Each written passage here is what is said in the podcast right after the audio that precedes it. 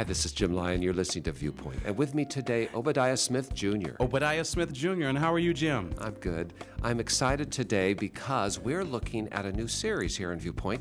It's called A Way with Words. But wait a minute, have you ever heard of that program on NPR? I haven't, but I've listened to NPR News. Well, NPR is famous for its news shows, of course, but it also has some feature programs, and one of them is called A Way with Words. This program uh, originated in San Diego for many years. It still comes from out west, I think, and it has two hosts. One's name is Martha Barnette, and the other is Grant Barrett.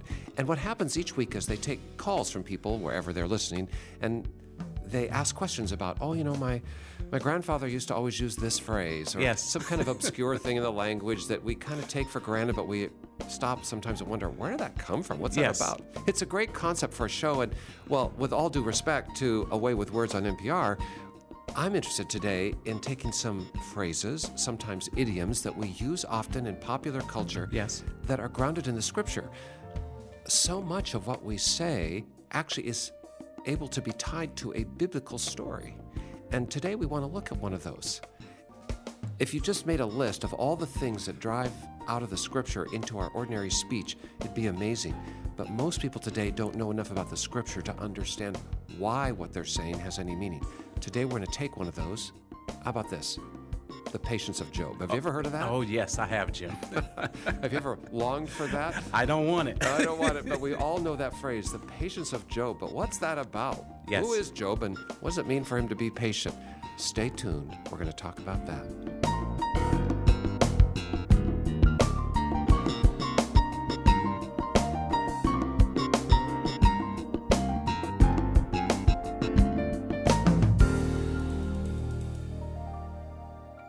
Patience of Job. That's a phrase we've all heard. We all need patience, Obadiah. Anyone who's been a parent needs patience. Yes. And anyone who has parents needs patience. Amen. And sometimes at work or at school or in our neighborhood or with our extended families, even with ourselves, we understand what the word patience means. And we all need some. But every now and then we reach back in time and pull out that phrase, the patience of Job. Like that was a unique kind of patience or a superlative patience. Well, who was that Job guy anyway? Well, we know that Job is a real person who lived in the scripture. He is a man whose story is captured in the Old Testament, in a book that bears his name.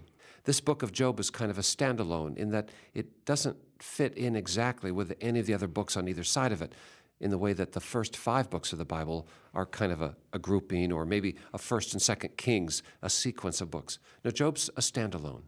And maybe that's because his story stands alone. It is useful for all places and all time, and everyone can at some level identify with his journey through life. So as we think about this phrase today, Obadiah, in our little way with words, let's think about this phrase the patience of Job. Who was Job anyway? Let's go to the beginning. The book of Job, chapter 1, verse 1.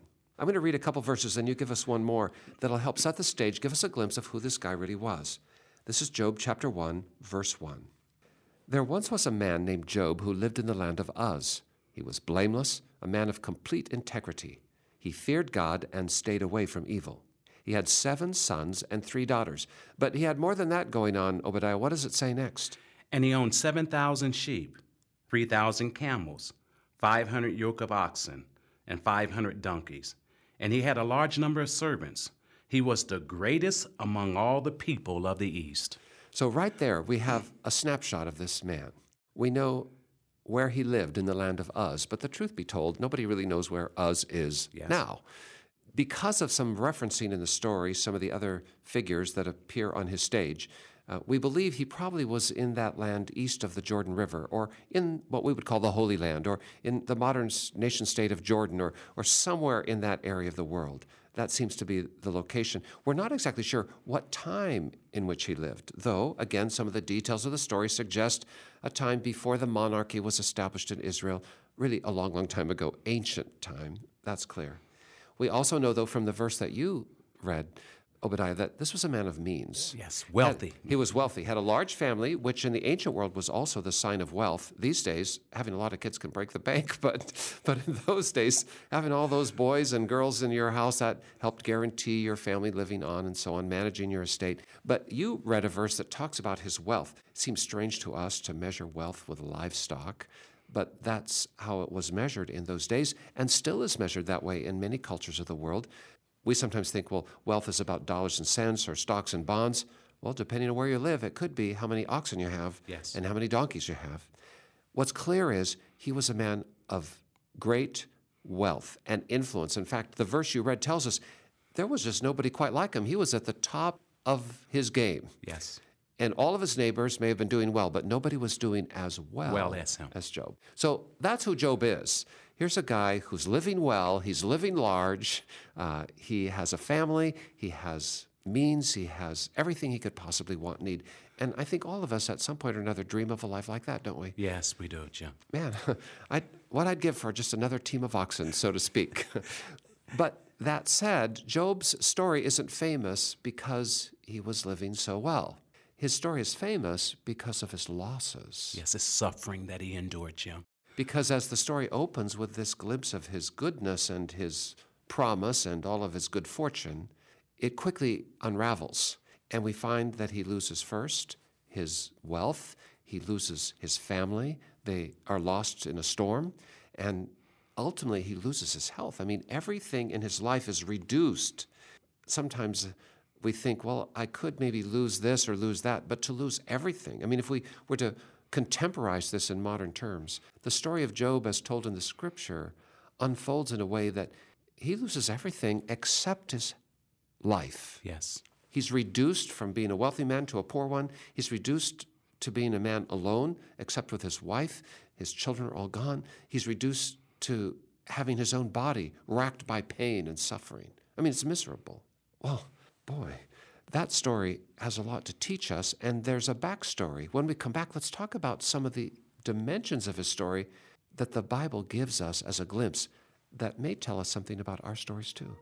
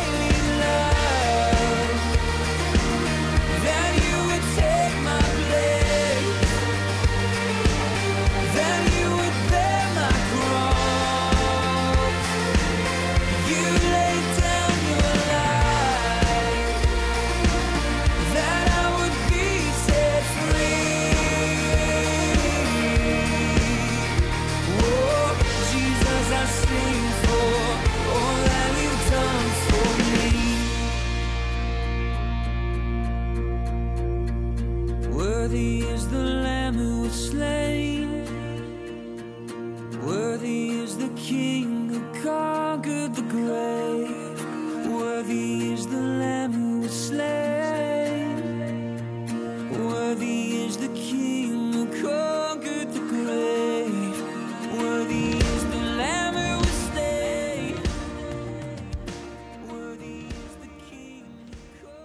Job was a man just like you and me. He lived in an ancient world, and he had many blessings, but he also had many losses. The story of his losses and what happens next is why he is famous and why we use the phrase, the patience of Job. To help understand a little bit more about the suffering of Job, because as we've already learned, he was a man of great wealth, he had good health and a wonderful family, he loses all of these things. To understand how those losses came about, the Bible gives us some insight about the way in which life goes here on earth, and that this life that you and I know is often changed up by forces beyond what we can see in a spiritual realm. Yes. So in Job chapter 1, Obadiah, tell us what the Bible says beginning at verse 6. One day the angels came to present themselves before the Lord, and Satan also came with them. The Lord said to Satan, Where have you come from? Satan answered the Lord, From roaming through the earth and going back and forth in it. Satan was watching everything that was going on. We have a picture of a courtroom here of a kind. God is presiding, and Satan shows up. It's just a mysterious Yes. kind of a portrait. Satan shows up, and God says, "Hey, Mister Satan, what have you been doing?" Well, I've been I've been roaming the earth. I'm patrolling. I'm looking what's going on. And this is what the Scripture tells us. God says next. Then the Lord asked Satan, "Have you noticed my servant Job?" He is the finest man in all the earth. He is blameless, a man of complete integrity. He fears God and stays away from evil. But Satan replied to the Lord, Yes, but Job has good reason to fear God. You have always put a wall of protection around him and his home and his property. You have made him prosper in everything he does. Look how rich he is. But reach out and take away everything he has, and he will surely curse you to your face. All right, you may test him, the Lord said to Satan. Do whatever you want with everything he possesses, but do not harm him physically. So Satan left the Lord's presence. Whoa. I mean, this is about a curtain being drawn back and we get to see in the next room. Pulled back. And this is a fantastic glimpse that can help all of us understand how our own lives go. Because what we have is a conversation between God and the enemy of our souls, in which God elevates Job in the conversation and says, Man, this guy is doing everything right. When you're looking around this world, Mr. Satan, you, you can see that you've got some people following you, but I've got this guy, he's following me. And Satan says, Well, of course he follows you. You give him everything he needs. But I'll tell you what, if we just make him so he's not so comfortable, he'll curse you. As if Job's allegiance to God was based on his good fortune. And God says, All right, let's put that to the test, but you can't harm him physically. Well, so many ideas in this story, so many lessons to learn. And one thing I think we can draw clearly is that our lives are not governed by our choices alone.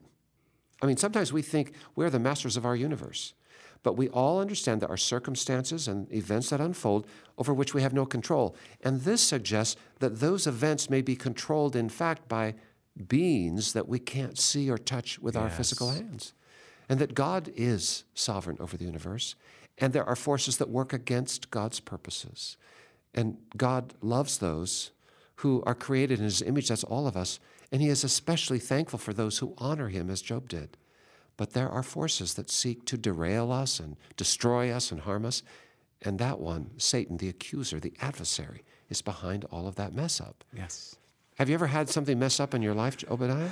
Yes, Jim. And even looking at this passage is not even the things that Job had that was physically happening to him, but he had three friends too that came against him too. That's right. And pinpointed that the suffering that he was suffering was due because of a sin in his life and it was confusing Job.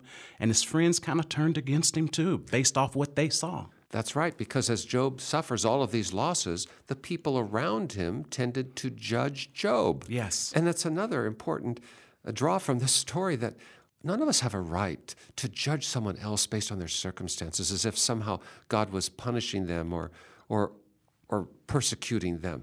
because there's a backstory Yes. that we can understand. And sometimes suffering is actually the mark of righteousness. I give you Jesus, who suffered though he never did any wrong, even unto the cross. Our point here is that in our lives, we may all suffer loss, and all of us will in time, but those losses are not to be laid at the feet of God, and they're not always to be laid at our own feet, because there are other forces at work in life, in this world, that seek to destroy us and rob us.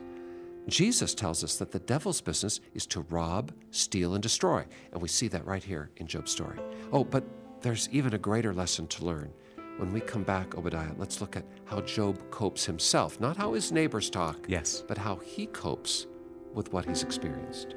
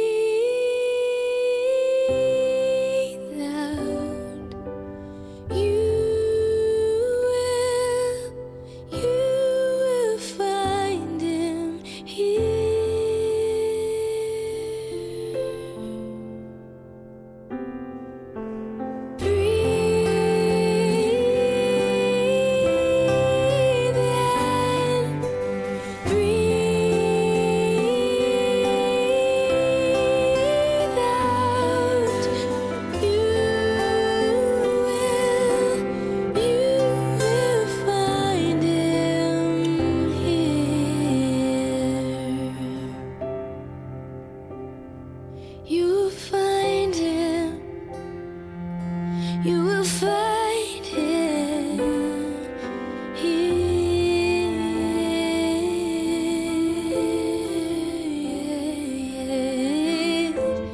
You will find him.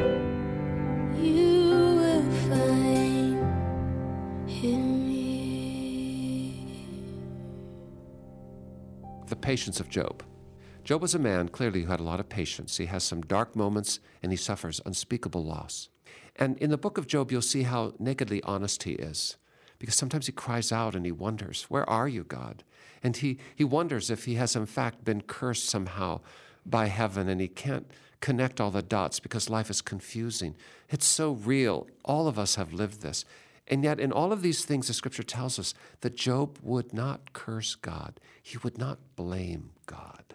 And that is the source of his great patience. Because Job seemed to understand for all of his losses that God was still on the throne and that somehow, some way, God loved him and would bring things together for the good. In the story of Job, we know that there were unseen dark forces, Satan himself, who worked to take things away from him.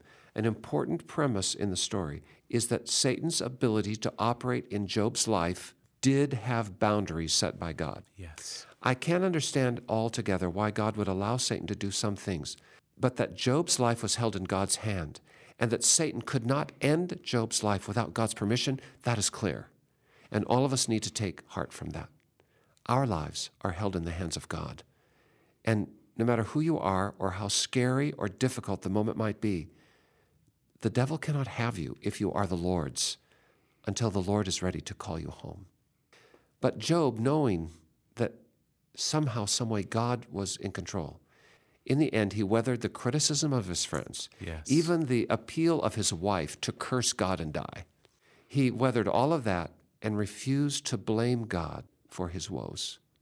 He simply questioned God and he cried out to God, and his heart was filled with anguish, but still he honored God. And so at the end of the day, the end of the story, what happens? Everything was given back to him. His life was restored. Yes. His family was restored. His fortunes were restored. We find Job at the end of his book as he was at the beginning a man blessed and favored, a man who lived well. There's hope in this story for all of us. If you can be patient and long suffering, if you can endure to the last, then God will honor you. You must trust your life into God's hand. You must believe that God is working for your good, even as there are forces of darkness working against you. You have to be humble before God and righteous before Him in the way in which your heart is tuned to love Him and to honor Him. But if you are like this, as Job was, you can have the patience of Job. Every one of us are going to experience terrible loss. As you experience that loss, be certain that you still worship God and He will make things right. Now, we all know stories of people who suffer awful loss and seem then to walk out of this world destitute and broken. But the story never ends just in this world, and that's another lesson from this book. There is a whole spiritual realm that goes on in tandem with our material world, and it transcends our material world. And even if in this world you suffer loss, there will be gain in the world to come. But you must have that patience of Job, which is not just the ability to endure, but a faith that trusts God. Wherever you are in life today, whatever your story, whatever your losses, whatever your gains, we want to encourage you to bow your head and surrender your heart into the Lord's hands, to trust Him. He loves you. God told Jeremiah, who suffered a lot of loss also, I know exactly what my plans are for you. I knew who you were before you were even born, and I know what my plans are for you, and they are plans for the good. That promise is for you too. Like Job, you can own it, and you can have patience, and you can look forward to a bright and glorious new day. Take a step that way with us now as we pray. Our Father, we're so thankful that you know exactly who we are. You know us by name. We know, Lord, that you see the whole world and you have the capacity to see every person on the planet right now, individually, uniquely, lovingly. We know also, Lord, and we thank you for your word that helps us see that there is an enemy of our souls. There is a Satan who also prowls about this world, seeking whom he may devour. And we can't understand the mystery, Lord, of the interaction between you and Satan altogether. We're not always sure how things happen or why, but we know this that your plans for us are good, and the plans that Satan has for us are evil. We thank you for the story of Job and pray that we might have his patience and his faith when we are bruised, when we are injured, when we suffer loss. Help us to hold steady, knowing with confidence that you will make all things right. We trust you, Lord, to sort things out. And even as the New Testament tells us, as we are called according to your purpose, you will make everything, everything, even our suffering, work together for the good. May we experience the blessing of Job even as we reach for his patience. And we do so surrendered into your hands in Jesus' name. Amen. Now, wherever you are, if you'd like to know more about the patience of Job, if you'd like to know more about a God who can redeem and restore even what the enemy has taken, give us a call. Just dial this number 1 800 757 VIEW. That's 1 800 757 8439. 24 hours a day, seven days a week. We're always by the phone, and we are always so very glad to speak with you. Obadiah, if someone didn't want to pick up the phone but they were willing to go online, what's our web address? www.cbhviewpoint.org. CBH, Christians Broadcasting Hope. That's what we're here for today, is to give you hope, no matter how dark the day. cbhviewpoint.org. You can read about the ministry. You can send us an email. We will reply. Or at the last, just send me a letter. Address it to Jim Lyon, Viewpoint, Post Office Box 2420, Anderson, Indiana 46018, USA. But by whatever method you choose, please let us hear from you. So, Obadiah, I don't know about that uncle, but you know what? You may just be so sweet, sweeter than honey, but the, the bees don't know it. Yes, Jim. And I hope I have the patience of Job going forward through this day. And we thank you, Obadiah, for coming alongside. Glad to be here, Jim. Thank you for tuning in today. We hope you'll be with us again next week when we talk about another phrase that we often use. It's that handwriting on the wall. Join us then. Until then, this is Jim Lyon for all of us at the Viewpoint team, for all of us at Church of God Ministries, which is the host of our broadcast. Stay tuned.